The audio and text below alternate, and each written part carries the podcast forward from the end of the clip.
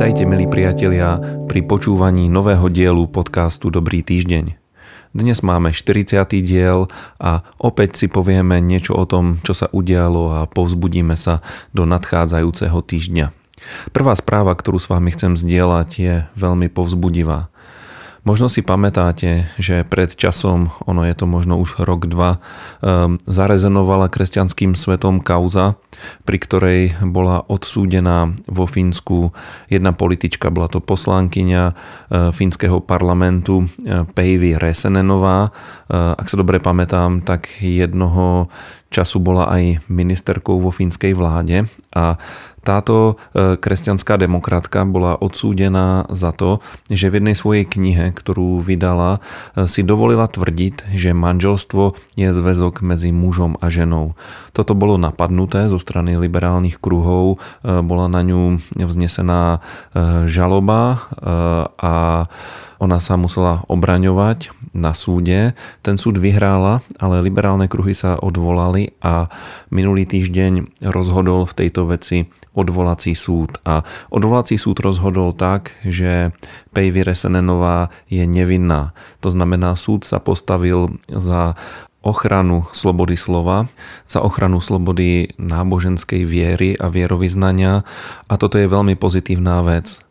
E, som presvedčený, že v Európe toto bude čoraz aktuálnejšie a tento precedent e, sa nám hodí. Totiž e, musíme bojovať za to, aby sme vždycky a za všetkých okolností mali slobodu hovoriť to, čomu veríme. Kresťania nie sú ľudia, ktorí by bojovali povedzme proti sexuálnym menšinám.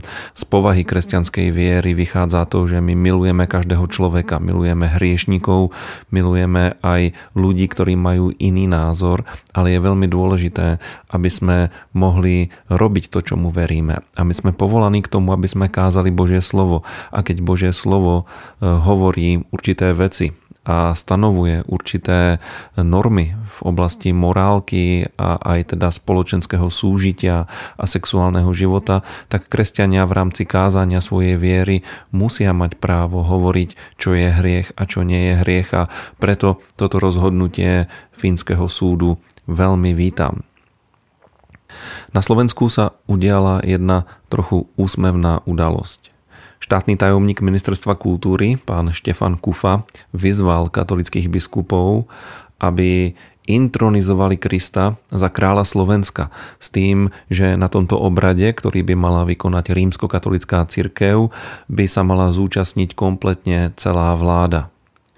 Celkom dobre sa to počúva však, že pán Ježiš by bol vyhlásený za kráľa Slovenska a celá vláda by to uznala. No Celá táto vec má jeden obrovský problém. Ten prvý problém je teologický, lebo Pán Ježiš Kristus je kráľom celého sveta. On sám povedal, že mu bola daná všetka moc na nebi aj na zemi a my sme povolaní jeho kráľovstvo na tomto svete ustanovovať, ale jedným veľmi konkrétnym a špecifickým spôsobom a to je kázanie Evanielia. Je to kázanie dobrej správy o tom, čo Boží syn Ježiš Kristus vykonal pre človeka a na základe tohto kázania sa ľudia môžu obrátiť.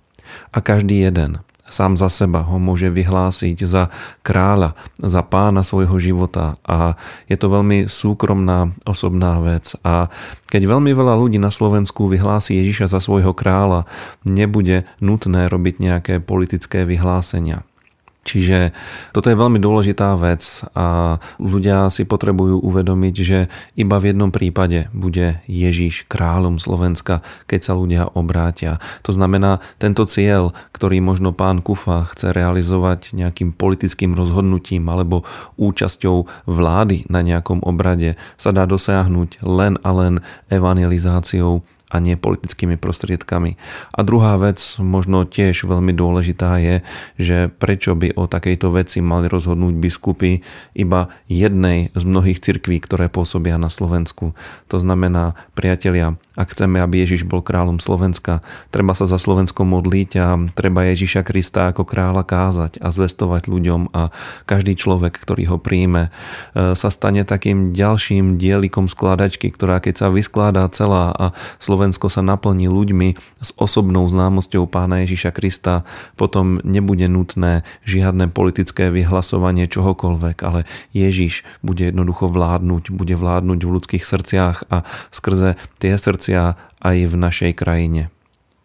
Naopak si myslím, že výsledkom takého politického kroku, do ktorého by pán Kufa chcel natlačiť tak biskupov ako aj politikov, by bolo to, že e, sekulárni, mladí, moderne zmyšľajúci ľudia by mali ešte väčšiu averziu voči kresťanstvu a toto by bola doslova medvedia služba evanieliu.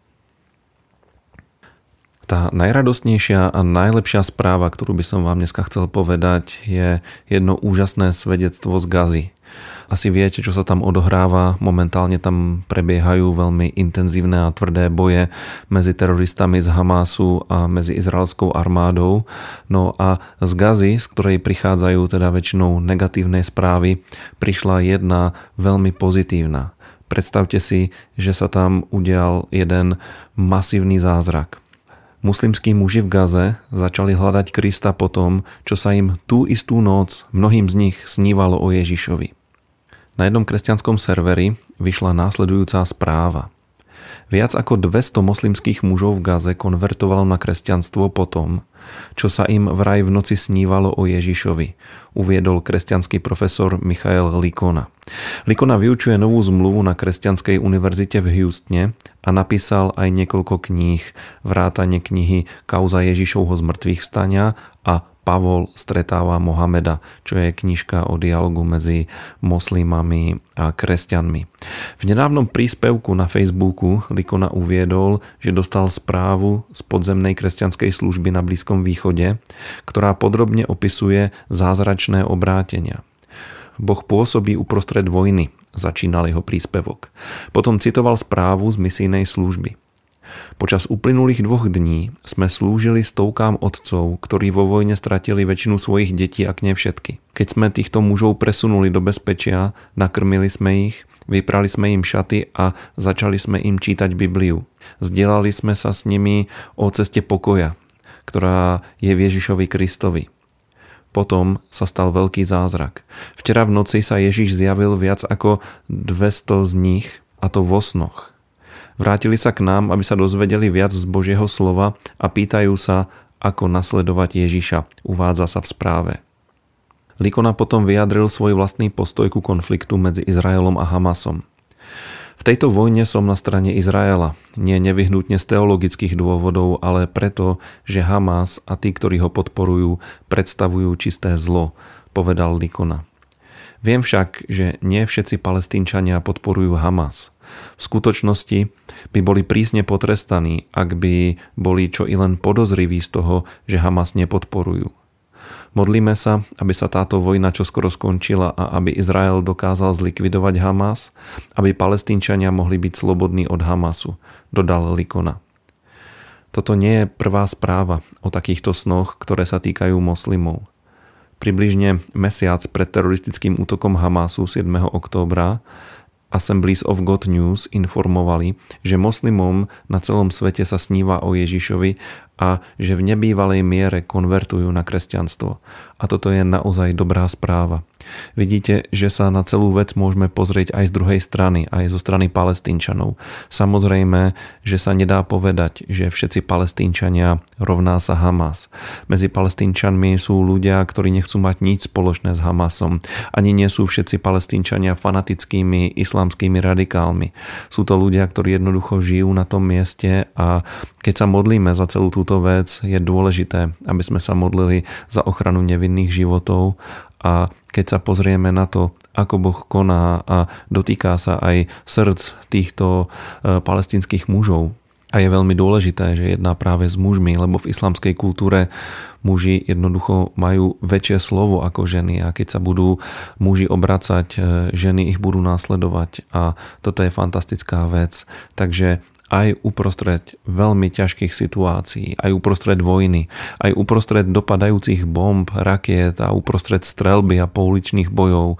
Boh sa dotýka ľudských srdc a pán koná zázraky. Osobne sa zjavuje moslimom v situácii, kedy nie je človeka, ktorý by im kázal a dotýka sa ich. A to je fantastická vec.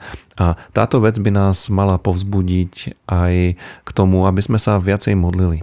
Priatelia, Bože slovo hovorí, že veľa vládze modlitba spravodlivého pôsobiaca. To je taká veľká pravda, že som presvedčený o tom, že kresťania by ju mali mať napísanú na zrkadle v kúpeľni, mali by ju mať napísanú na domovskej obrazovke svojho počítača, e, všade, na každej nástenke, lebo my sa potrebujeme modliť. A keď sa modlíme, modlíme sa s vierou, modlíme sa e, v mene Ježiš a modlíme sa za dobré veci, za veci, ktoré sú v súlade s Božou vôľou, vtedy Pán koná ako námocným spôsobom. Aj na príklade toho svedectva z Gazy môžeme vidieť, že Boh sa dokáže dotknúť ľudských srdc. A reálne obrátenia ľudí nie sú dôsledkom nejakých intelektuálnych rozhovorov, ale vždycky sú dôsledkom reálneho Božieho dotyku ľudských srdc. A Boh má skutočne moc zmeniť život človeka.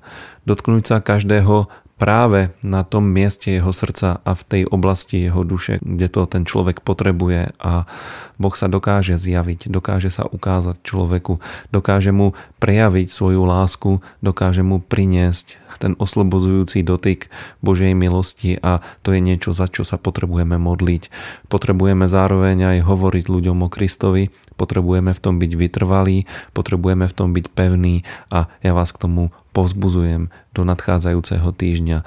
Verím tomu, že Všemohúci Boh, ktorý sa dokáže dotknúť srdc moslimov, ktorým možno nikto predtým nehovoril o Ježišovi, tak ten istý Boh sa môže dotknúť e, srdc vašich ešte nespasených rodinných príslušníkov, môže sa dotknúť srdc a životov kľúčových ľudí v našom národe a za to sa oplatí modliť a, a preto sa oplatí kázať evanelium, prihovárať sa ľuďom, ponúkať im to, že sa za nich budeme modliť, pozývať ich na rôzne kresťanské akcie a podujatia, kde je kázané evanelium a potrebujeme jednoducho rátať s tým, že Boh bude intervenovať, že Boh sa dokáže dotknúť každého človeka, či by sa ten, ktorý nespôsobil obrátenie Saula, ktorý prenasledoval cirkev a ktorý z neho urobil apoštola Pavla, či by sa takýto mocný Boh nevedel dotknúť srdca každého človeka. Som presvedčený, že to vie a že to môže urobiť. Preto mu dôverujme, preto sa modlíme s vierou a uvidíme veľké veci. Žijeme možno v nie veľmi jednoduchej dobe. Možno sa okolo nás dejú veci, ktoré nás niekedy znepokojujú, ale vieme jednu vec, že Boh sa nemení. Menia sa kráľovia, menia sa vlády, menia sa politické systémy, menia sa ekonomické podmienky, mení sa nejako kultúrne, duchovné, životné prostredie, v ktorom žijeme, ale Boh sa nemení. A Boh dokáže zasiahovať, Boh dokáže meniť ľudí, Boh dokáže meniť okolnosti, Boh dokáže robiť zázraky a preto mu dôverujme, očakávajme na ňo a modlíme sa. Nemodlíme sa ako ľudia, ktorí o niečo prosíkajú. Modlíme sa s vierou, lebo v týchto veciach poznáme Božiu vôľu a tak nech ju naše modlitby pretláčajú a uvoľňujú do nášho národa, do našej krajiny, do toho blízkovýchodného konfliktu, za ktorý sa tiež mnohí modlíme a keď to budeme robiť, uvidíme Božie skutky. Ďakujem vám, že ste mi aj dnes venovali pozornosť. Prajem vám požehnaný týždeň a teším sa do počutia opäť o 7 dní.